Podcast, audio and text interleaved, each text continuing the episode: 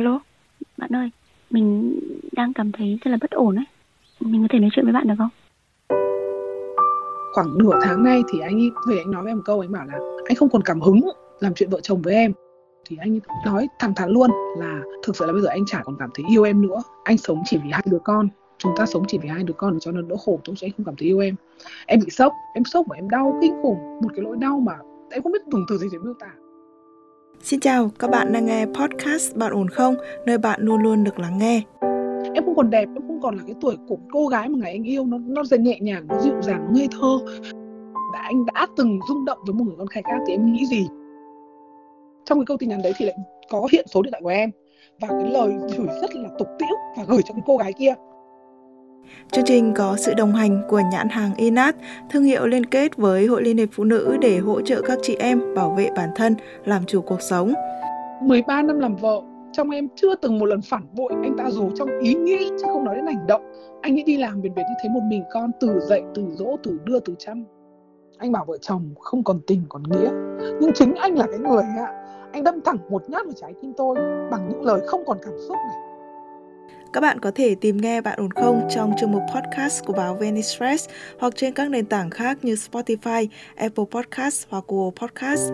Hoặc nếu như các bạn có những bất ổn cần được chia sẻ, hãy gửi thư về cho chúng tôi qua hòm thư podcast a còng vê en express chấm net để được chuyên gia của chương trình lắng nghe và hỗ trợ nhé. Còn bây giờ hãy cùng đến với câu chuyện của ngày hôm nay cùng với thạc sĩ tâm lý Trần Hưng Thảo. Cái chuyện của gia đình em như thế này là hai vợ chồng em thì em là giáo viên ở một trường tiểu học, còn chồng thì là kỹ sư xây dựng. Thực ra là với em ý, thì chúng em chúng em lấy nhau đến ngày hôm nay, đúng ngày hôm nay chị ạ, là tròn mười ba năm ngày kỷ niệm ngày cưới. Cái ngày hôm mười ba năm kỷ niệm ngày cưới này thì em có một cái cú sốc. Công việc của anh thì cũng thường xuyên phải đi xa, ở em thì ở nhà thì chăm hai con, thì anh thì đi làm thường thì cứ khoảng một tuần, cũng khi hai tuần, cũng khi một tháng anh mới về một lần. Bản thân em ý, thì em luôn luôn tin tưởng chồng. Và thực ra là xung quanh anh thì cũng có một vài lần cũng có những cái điều tiếng. Có lần vợ đồng nghiệp gọi cho em và bảo là em phải cẩn thận, bởi vì chị thấy là chồng em này hay ra cái quán này quán này uống nước ấy. Khi mà nghe cái, cái chị đấy chị nói về quán đấy ấy, thì em cũng biết chị ạ, bởi vì chồng em cũng kể cho em là khi mà anh ấy lên trên Vĩnh Yên anh làm việc thì anh ấy có quen cái cô, một cái bà, tức là một cái cô bạn, gọi là gọi là em gọi là cô cũng được, bởi vì cô cũng bảy sáu mấy rồi, thì quen cô đấy, cô ấy giới thiệu, cô ấy giúp đỡ từ cái việc đi chợ hàng ngày, tại vì công trình dân công trình thì ở trên đấy là phải thuê nhà để ở, chị kỹ sư mà, thì cô ấy cũng giúp đi thuê, tức là cô cũng giúp đi chợ đi búa các thứ, thì anh ấy mới quý cô ấy và nhận cô ấy gần như kiểu mẹ nuôi, cũng gọi là mẹ nuôi được. Thế thì sau đấy thì nhà cô đấy thì có một cô con gái, cô sinh năm chín mươi, kém em hai tuổi. Em thì em không biết mặt cô gái này, thì nghe có vẻ là cũng xinh xắn. Anh chồng em thì hay quán này uống nước thì anh có kể với em cái câu chuyện là cái cô này cô rất là tốt, cô ấy quan tâm, cô giúp đỡ, cho nên anh quý cô và nhận là mẹ nuôi, cái câu chuyện em biết. Cho nên khi mà cái người chị vợ của đồng nghiệp kia chị gọi bảo là hay chồng em hay ra quán đấy uống nước thì em cũng chủ quan, em cũng bảo là ừ chắc là kiểu người ta cũng chỉ là quý nhau ấy. Thì cũng có một vài lần cái sự thân thiết đấy gần gũi như vậy, cô nhiều nhất là khi mà dịch, bởi vì dịch thì anh chồng em ở trên đấy cách ly, làm vẫn làm ở trên đấy nhưng cách ly không về được Hà Nội, thì anh ở trên đấy gần như là đến hai tháng ba tháng trên đấy liền không về được. Tháng đấy thì ở trên đấy liên tục cho nên em cũng hay gọi điện lên, nhưng mà mỗi một ngày công việc của em rất là bận, ngoài làm ở trường em còn đi dạy thêm, còn dạy trung tâm, cho nên là em rất là bận đó. Gần như một cái thời gian buổi tối của em là chỉ có rảnh lúc sau sau chín giờ, nhưng đặc biệt là cái giờ cứ từ tầm tám rưỡi chín giờ đến tận mười một giờ gọi cho anh không bao giờ gọi được. Em đã từng gọi và em nói bảo anh phải nghe cái điện những giờ đấy để làm gì, để con nó hỏi bài và anh nói chuyện với con, bởi vì bây giờ thứ nhất là con nó lớp lớn rồi không phải là chuyên môn của em, thứ hai nữa là con nó cũng phải cần trao đổi với bố, trò chuyện với tình cảm. Em đã phải nói với anh như thế, nhưng anh bảo là giờ đấy anh bận. Thì lúc trước thì em cũng nghĩ rằng chắc là giờ đấy bận bởi vì công trình nó làm việc buổi tối, thế nhưng hóa ra không phải anh bận mà là anh ta đi ra cái quán đấy, anh ta ngồi uống nước đó, tóm lại ra quán đấy ngồi uống nước xem phim vân vân. Và khi ra ngồi được quán nước xem phim thì cô chị, cái cô đấy, cái cô bà mẹ và cô con ở đấy thì cũng ở đấy xem cùng các thứ. Thực ra cái việc họ làm cái gì mình không biết, mình chỉ đoán như thế thôi, nhưng ý là chắc chắn cái giờ đấy anh ấy ở chỗ đấy. Và có một số lần em gọi lên thì đấy là anh đi siêu thị cùng cô đấy và mẹ cô ấy. Thì thực ra lúc đấy em trong đầu em vẫn tin tưởng chồng em chị ạ, và em vẫn nghĩ rằng đấy chỉ là một cái tình gọi là giống như kiểu người ta đi ra ngoài xã hội, người ta bắt gặp những người tốt và người ta quý mến nhau. Em rất là chủ quan. Và khi mà cái công trình kết thúc, bốn tháng kết thúc công trình đấy rồi và anh ấy chuyển đi công trình khác rồi chị ạ, thì em vẫn nghĩ rằng cái mối quan hệ trên đấy nó chỉ là mối quan hệ gọi là người ta giúp đỡ mình khi mình đi xa và mình quý người ta, mình người ta tốt. Thế nhưng mà cái bốn cái tháng nay sau khi mà anh ấy chuyển công trình sang chỗ khác ấy, thì bắt đầu vợ chồng em có vấn đề. Khoảng bốn tháng anh vẫn thỉnh thoảng lên trên Vĩnh Yên để chốt, người ta gọi là chốt, em cũng chẳng hiểu là quyết toán hay là cái gì đó, nhưng đại khái là vẫn liên quan một chút xíu nhưng không ở trên Vĩnh Yên nhiều. Cách đây khoảng nửa tháng thì anh quay về anh bảo là, tức là thực ra cái câu chuyện thì nó cũng vẫn là tế nhị, vì hai vợ chồng cũng cái quan hệ hai vợ chồng ấy ạ, nó cũng không được mặn nồng. Thì nhiều lúc em cũng nghĩ có thể là anh ấy đi công trường, anh ấy mệt mỏi, nhưng được khoảng nửa tháng nay thì anh ấy về anh nói với em một câu, anh bảo là anh không còn cảm hứng làm chuyện vợ chồng với em. Thì lúc đầu em tưởng anh bị yếu sinh lý, em tưởng anh có vấn đề về bệnh tật. Thì em cũng rất là muốn chia sẻ với em, bảo anh là thế bây giờ nếu anh phải nói cho em, nếu mà anh bị cái gì đó ấy, thì vợ chồng mình ấy. Anh bảo không, anh chẳng anh chẳng bị làm sao cả. Nhưng mà anh bỗng nhiên anh cảm thấy tụt cảm xúc, anh không có cảm xúc với em. Thì lúc đấy em vẫn nghĩ là có thể anh bị bệnh tật gì đó, em cũng không dồn ép anh quá để anh ấy. Sau đến vài hôm thì anh ở trên công trường, thì em ở nhà anh cũng gọi điện. Tức là cái lúc mà anh nói như thế thì em cũng cảm thấy là có lẽ là vợ chồng xa nhau ấy, và nó khoảng cách quá. Thì em cũng thỉnh thoảng tối em vẫn gọi, hầu như là một ngày em đều, mà cái vấn đề là người gọi luôn luôn là em. Chị anh lên rồi em gọi điện thoại nói chuyện, chia sẻ điều thì anh nói thẳng thắn luôn là thực sự là bây giờ anh chả còn cảm thấy yêu em nữa. Anh sống chỉ vì hai đứa con, chúng ta sống chỉ vì hai đứa con cho nó đỡ khổ thôi, chứ anh không cảm thấy yêu em. Em bị sốc, em sốc mà em đau kinh khủng, một cái nỗi đau mà em không biết dùng từ gì để miêu tả. mười ba năm làm vợ, chưa một lần nào trong đầu em cũng cái ý tưởng, một ý nghĩ này lên rằng em cũng người đàn ông khác, em tơ tưởng một người đàn ông khác. Tất cả tuổi thanh xuân và mọi thứ em đều dành cho chồng con. Nhưng mà cái người chồng mà mình hy sinh ấy, người ta quay trở lại, người ta nói rằng người ta không còn tình cảm với mình. Và em có hỏi anh là, thế bây giờ em hỏi anh nhá, thế tại sao mà anh lại không còn một tí gì tình yêu với em? Hay là trong cuộc sống ấy, em có làm một cái gì đó sai? Hay là em làm lỗi như thế nào mà anh như thế không? Thì bắt đầu anh chia sẻ. Anh chia sẻ là từ ngày lấy nhau này, tất nhiên chị ạ, trong cuộc sống gia đình ý, thì không thể nào ai cũng trọn vẹn hết được, đúng không ạ? Em cũng là con người, em cũng sẽ có những lúc em không ổn, không được, làm có những hành động không được. Nhưng em nghĩ là những hành động của em chưa có cái gì là quá đáng. Và anh ấy chia sẻ, thì anh ấy chia sẻ từ cái việc là ngày mới lấy nhau này, khi ở cùng gia đình nhà vợ này, như thế nào, như thế nào này, rồi ngay ra ở riêng, mua nhà ở cùng người ta em nhau. Nhưng đại khái là những cái việc đấy là những em, em có ghi nhận, nhưng mà không có cái gì là em láo toét, cũng như là em không xúc phạm gì anh. Chỉ là những cái nó hợp lòng của anh. Thì em, khi anh chia sẻ thì em cũng bảo là vâng, em cũng ghi nhận là đúng, có những lúc em quá nóng giận, nhưng em chưa làm gì sai, em chưa làm xúc phạm gì anh cả, chả em thì chỉ tỏ thái độ đấy, gắt gỏng. Thì em công nhận và em ghi nhận cái sự góp ý của anh, em sẽ thay đổi. Tức là trong mắt của anh bây giờ em là một người không đẹp, em không còn đẹp, em không còn là cái tuổi của, của cô gái mà ngày anh yêu, nó nó dần nhẹ nhàng, nó dịu dàng, nó ngây thơ. Thì bây giờ chúng mình để thời gian khoảng lặng, và hai vợ chồng thì quyết là thôi, bây giờ chúng ta sẽ nói ly thân thì nó cũng không hẳn, bởi vì thực ra chúng em ở xa nhau thì chả khác gì ly thân cả. Thì anh cũng bảo thôi giờ cứ để thế đi, để cho xem cảm giác như thế nào, để cho các con nó đỡ khổ, bây giờ nó còn bé quá, nó còn phải học hành, mình chăm sóc. Thì chị biết không ạ, một cái câu chuyện mà nó xảy ra này, cách đây hai hôm, hôm nay là hôm thứ ba, cách đây hai hôm ạ. Thực ra trong đầu lúc em vẫn nghĩ rằng là anh mất cảm xúc với em là do em, là vì kiểu như là trong cuộc sống em có thể có những điều em chưa khéo léo, hoặc em không quan tâm anh, hoặc thế nào thế kia. Em thực sự em đang nghĩ là là bản thân em cũng có lỗi thật. Nhưng cách đây hai hôm thì bắt đầu anh ấy thừa nhận đã anh đã từng rung động với một người con trai khác. Thì em nghĩ gì? Chứ không phải là chúng ta đang rung động nhá. Thì em điên lên. Chị ơi, mười ba năm làm vợ, trong em chưa từng một lần phản bội anh ta dù trong ý nghĩ, chứ không nói đến hành động. Anh ấy đi làm biển biệt như thế một mình, con từ dậy, từ dỗ, từ đưa, từ chăm. Con em nhá, năm nay thằng bé nhất bốn tuổi, anh chưa biết một lần giặt cái quần áo cho con là cái gì. Lúc đấy em ba máu sáu cơn thì em cũng chịu được rồi, em nói. Tất nhiên là trong cái lúc em chửi cũng có những câu xúc phạm nhá. Nhưng mà tại sao anh lại nói với em rằng là nếu bây giờ anh nói với em rằng anh đã từng rung động thế, em nghĩ cái gì? Xong cái vụ đấy xong thì vợ chồng em dừng lại, cái ngày hôm đấy không nói chuyện nữa. Thì cách đây hai hôm có một cái tin nhắn gửi cho máy của anh ấy. Trong cái câu tin nhắn đấy thì lại có hiện số điện thoại của em. Và cái lời chửi rất là tục tĩu, chị hiểu không ạ?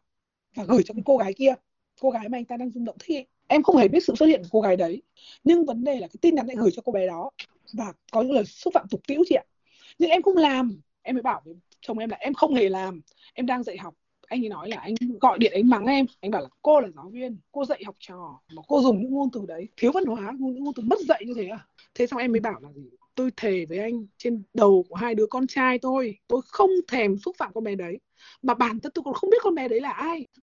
Cái tin nhắn mà cô kia gửi cho anh bằng hình ảnh ấy, em thừa sức làm giả và nó cũng thừa sức làm giả được. Nhưng nó không hề tin em. Nó quay lại nó bảo với em rằng là gì? Con bé đấy làm thế để làm gì? Và em có nói là tại sao anh lại hỏi tôi là nó làm thế để làm gì? Anh phải hỏi nó chứ. Tôi không biết nó là ai, tôi không biết tên nó, thì làm sao tôi biết được địa chỉ của nó? Thậm chí trước khi cái việc tin nhắn này xảy ra, tôi không hề biết là nó tồn tại. Thế thì tôi hỏi anh là nó tồn tại thì làm sao mà tôi nhắn tin được cho nó? Ôi dồi ôi chị ơi, em em sốc nặng lắm chị, em sốc quá, bởi vì anh ta không hề tin em. Mặc dù em lấy tính mạng của em ra và con trai của nó ra để em thề, nhưng nó không hề tin.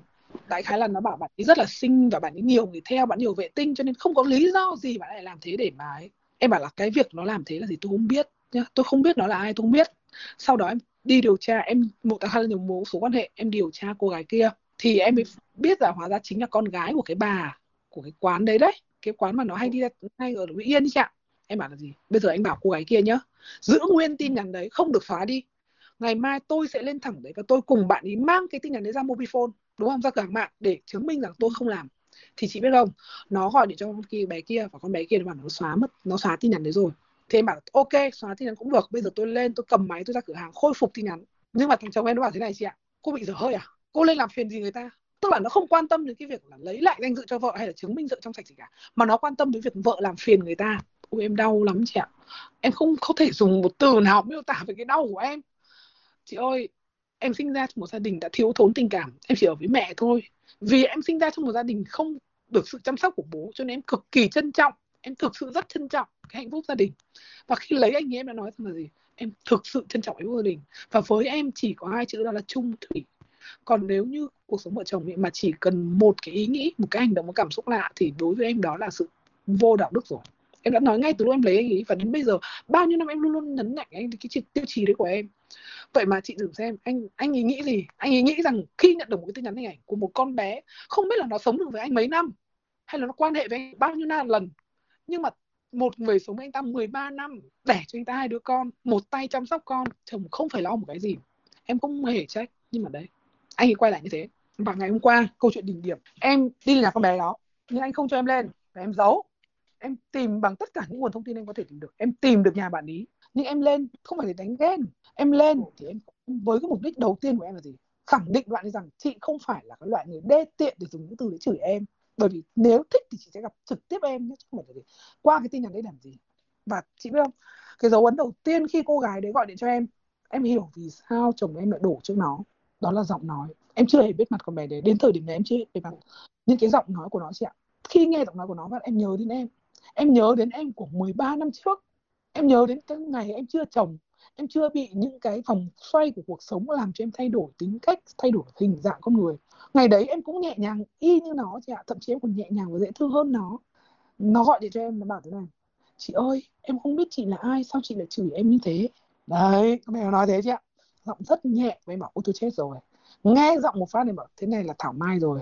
Một đứa con gái quá nhẹ nhàng. Nếu như là một đứa con gái nhá, mà bình thường như em hoặc bất kỳ khác, để gọi cho cái người đã nhắn tin chửi mình đúng không ạ, thì nó sẽ nói về một giọng rất rất dược, chị công nhận không? Đây nó dùng một cái thái độ cực nhẹ nhàng. Bởi vì chị biết sao, bởi vì nó biết rằng nó đã dựng đứng dựng ngược cho em, cho nên nó không dám đứng, nó không dám gắt lên với em. Và khi nó gọi cho em thì em bảo thứ nhất chị nói cho em, chị không muốn nhắn tin để chửi em nhá. Thứ hai là chị thề trên đầu con chị rằng nếu chị làm những cái hành động đấy nhá, chị sẽ quỳ dưới chân em để chị xin lỗi em. Còn nếu như chị chứng minh được rằng chị không phải là người làm những cái đấy thì thay vì đấy em và cái thằng chồng chị sẽ phải quỳ dưới chân chị để xin lỗi chị nhá. Sau đấy em bảo nó cho em để em lúc này em chưa tìm ra địa chỉ của nó tại vì buổi tối. Thế em bảo là em nhắn địa chỉ đi, chị sẽ lên cùng em bây giờ, chúng ta sẽ mang điện thoại ra MobiFone. Nó không nhắn địa chỉ cho em và nó nó nó nó xóa rồi.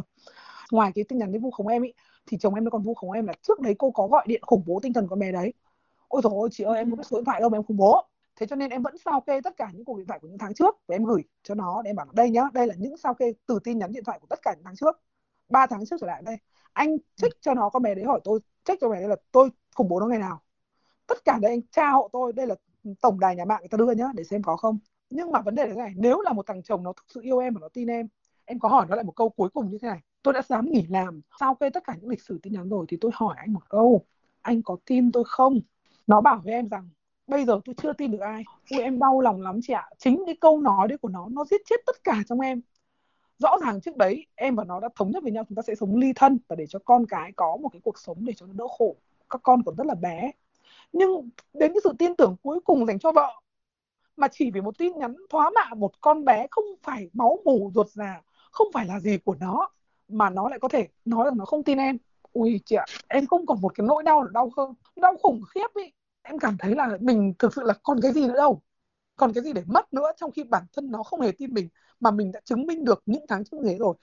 Và lúc đấy em nói thẳng, em nói với nó một câu rồi này: tôi nói cho anh biết ý, anh bảo vợ chồng không còn tình còn nghĩa, nhưng chính anh là cái người ạ, anh đâm thẳng một nhát vào trái tim tôi bằng những lời không còn cảm xúc này, rồi không rung động trước người khác này. Và bây giờ đến khi nó vu khống cho tôi, anh lại còn giết chết tôi một lần nữa bằng cái sự thiếu tin tưởng của anh. Vậy thì tôi và anh không còn gì với nhau đâu nhá. Còn trên đời này tôi nói với anh này, nhân quả đến sớm thôi. Một thằng ngu như anh ấy sẽ sống với con rắn độc như thế là quá xứng đáng. Sau đó thì ngày hôm qua em lên nhà bạn đó, nhà con bé đấy chị ạ. Nó không gặp em, nó không dám gặp em, em không làm một cái gì cả. Em chỉ nên gặp mẹ bạn đấy và em nói rằng đây nhá, tin nhắn như thế này, cháu không nhắn tin để thỏa mãn con gái cô, là cái thứ nhất. Cái thứ hai, vì tin nhắn này của cô mà chồng cháu quay sang chửi cháu và nó, nó nói cháu là người thế này này. Nhưng mà khi mà em lên gặp chị ạ, thì con bé đấy nó không gặp em.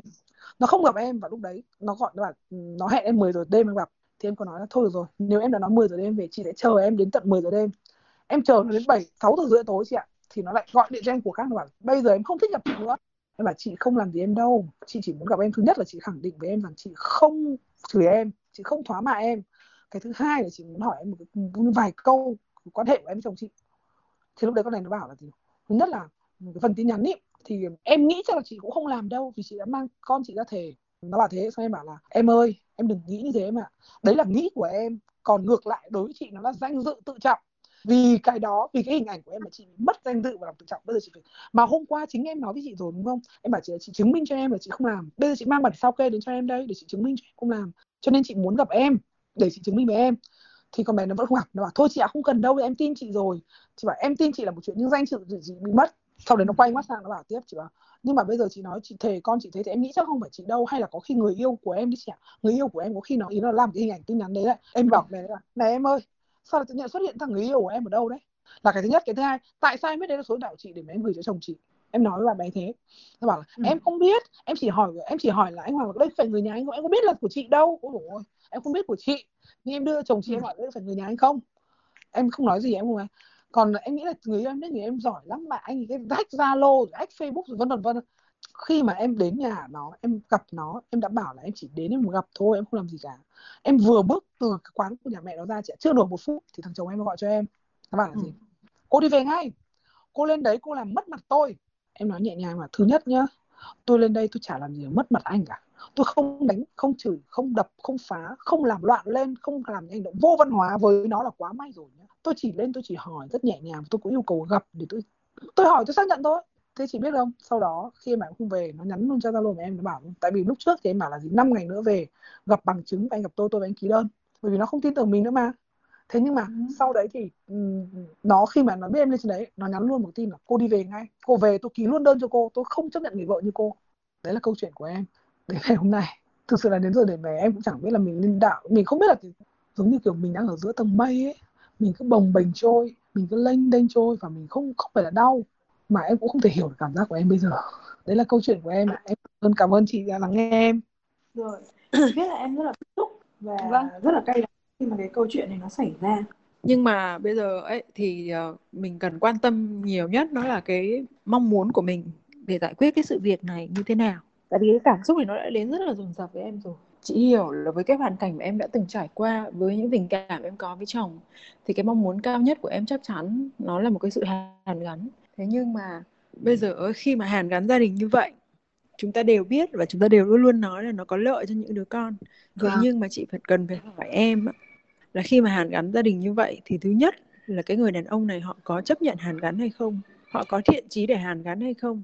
Cái ừ. thứ hai ấy, là em có vượt qua được cảm xúc của chính mình hay không khi mà đối diện với một cái khối tội lỗi to lớn và nó luôn hiện hiện trước mắt mình như vậy. Cái cô bé kia ấy, tưởng là cái tội lỗi lớn nhất, rồi xen chân vào gia đình người khác, rồi phá hoại, rồi thế này thế kia. Nhưng không, thực ra trong câu chuyện này, cái người mà mang tội lớn nhất và gây ra cái nỗi đau lớn nhất là chồng em. Chính ừ. là chồng em, chứ không phải con bé kia. Nó chỉ là một phần của câu chuyện, chứ còn ừ. phần lớn là chồng em. Thế thì bây giờ em trả lời giúp chị hai câu hỏi vừa rồi để chúng mình tính tiếp. Vâng, thứ nhất là về thiện chí của chồng em. Thì um, em nói thật với chị Thảo đây này này, em cũng không biết là bây giờ thiện chí của anh ta là gì. Lúc mà vợ chồng em ý thống nhất với nhau là ly thân đi chị ạ, thì chồng em nó có bảo thế này này: thế em không thích cuộc sống bây giờ à? Em có thế giới của em, anh có thế giới của anh. Hàng tháng bao nhiêu anh vẫn chi tiền cho em nữa mà. Con vẫn có gia đình. Tức là bản thân anh ta trước đây, thiện chí của anh ta ấy là anh ta vẫn muốn là giữ gia đình cho con. Tóm lại là em cần chi tiêu bao nhiêu anh ta sẽ có trách nhiệm chi trả cho con và những cái thứ mà mình cần chi trả.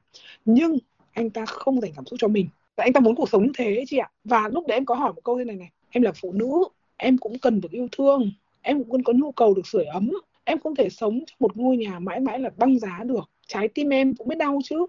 Anh bảo em sống như thế mãi à? Em không sống với được.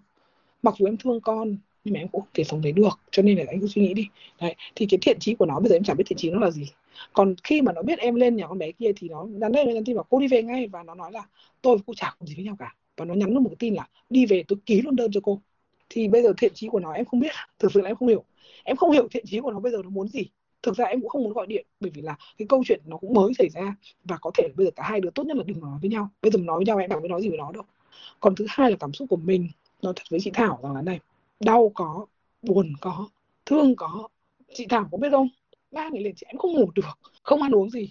Và đêm đến em như một con điên ở trong nhà. Em không biết, bây giờ em không định hình được cảm xúc cho em là em có yêu chồng em nữa không. Khi câu chuyện này chưa xảy ra, em dám khẳng định rằng em quá yêu nó. Em yêu nó còn nhiều hơn nó yêu em.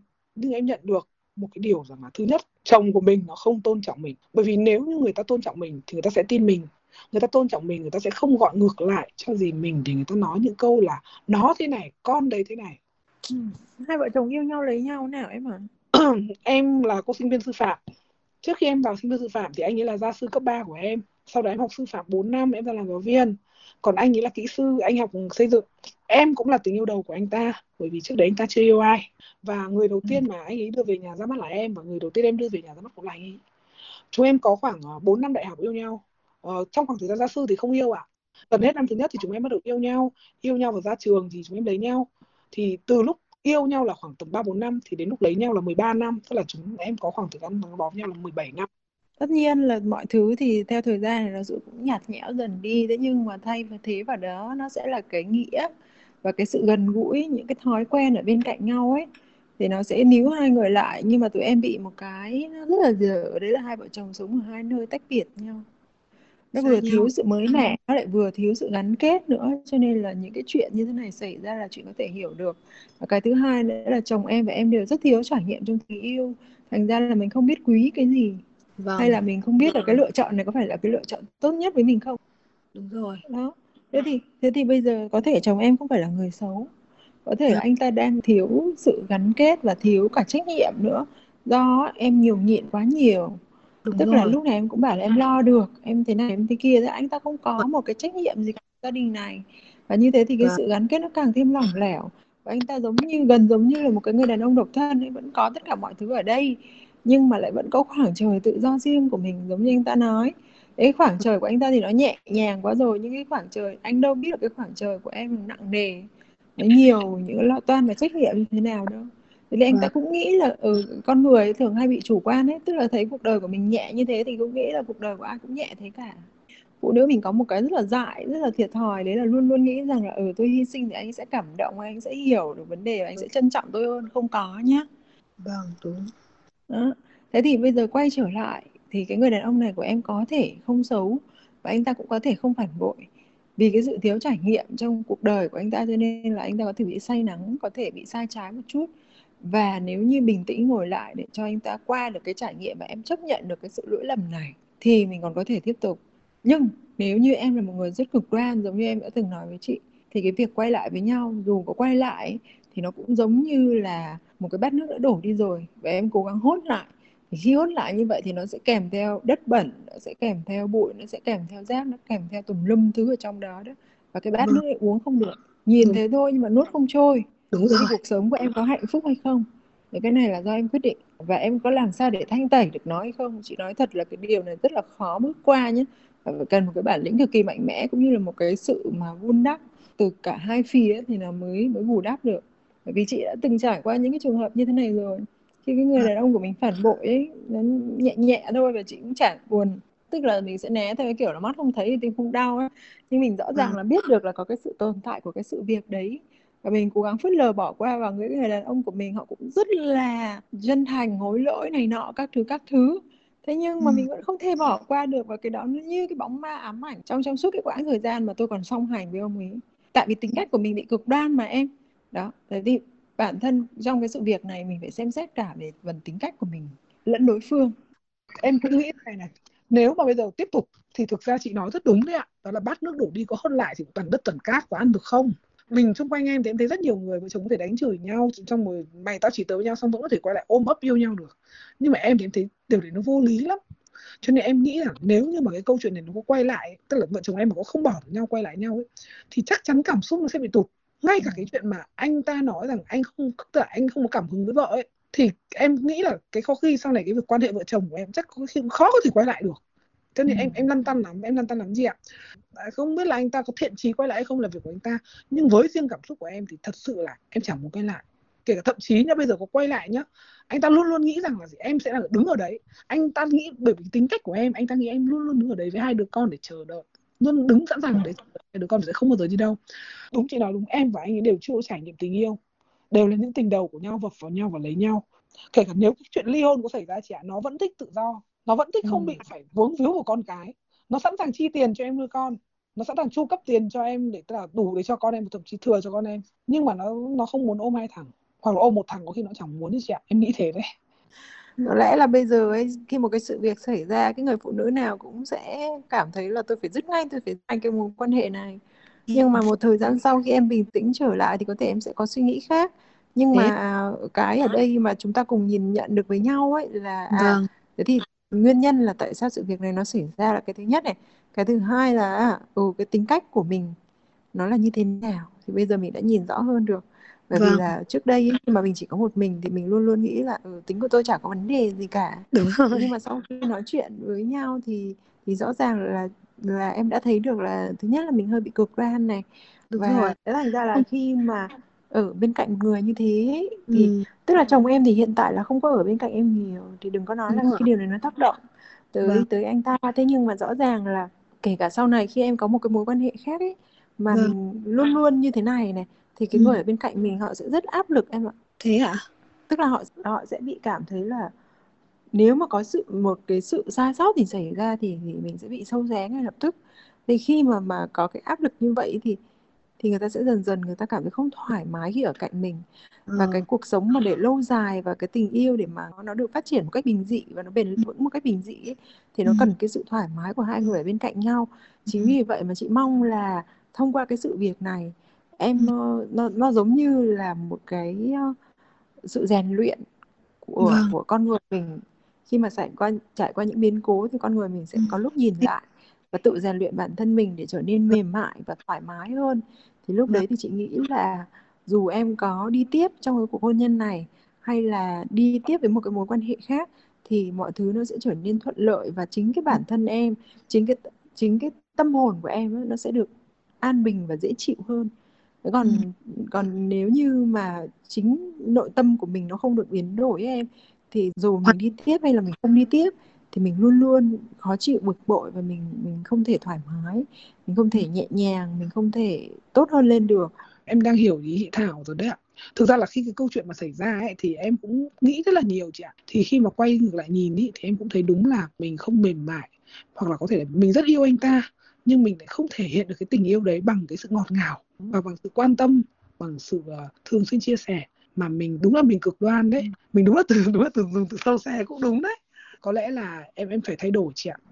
Cái luồng năng lượng tiêu cực của mình phát ra với những người xung quanh thì thì nó cũng rất ảnh hưởng tới, tới tâm trạng của họ, chứ không cần là mình phải làm một cái gì đó khó chịu hay là mình cần phải làm một cái gì đó tổn hại với họ đâu. Cái luồng năng lượng của mình nó tích cực thì kể cả khi mình có làm cái gì sai, có làm cái gì xấu ấy, thì tự động mọi thứ nó cũng sẽ trở nên tốt hơn so với cái việc là mình là một cái người có luồng năng lượng tiêu cực hoặc bình thường. Thế thì cái mà cần nhất là một cái luồng năng lượng tích cực của chính bản thân mình, nhìn, nhìn mọi thứ với cái góc độ lạc quan hơn. Thế thì kể cả như là trong cái câu chuyện này chẳng hạn, thì chúng ta xem như là có thể anh này chưa có gì với, với cô bé kia, có thể là con bé đấy lập mưu để bẫy chồng em và muốn đẩy em vào cái tình thế là đấy, vợ anh là một người ghê gớm thế đấy, anh nên đến với em. Mình không làm ra những cái điều đấy nữa thì có thể là con bé đó nó sẽ không đạt được mục đích. Ừ, thế chị thấy là cái việc mà em cần phải chứng minh cho nó là em không nhắn tin đấy cũng cần thiết không? Em, em chứng minh cái điều đấy cũng được, nhưng mà không phải bằng cái việc rất quyết liệt và mình rất là gay gắt, mình rất là kinh khủng khiếp như thế.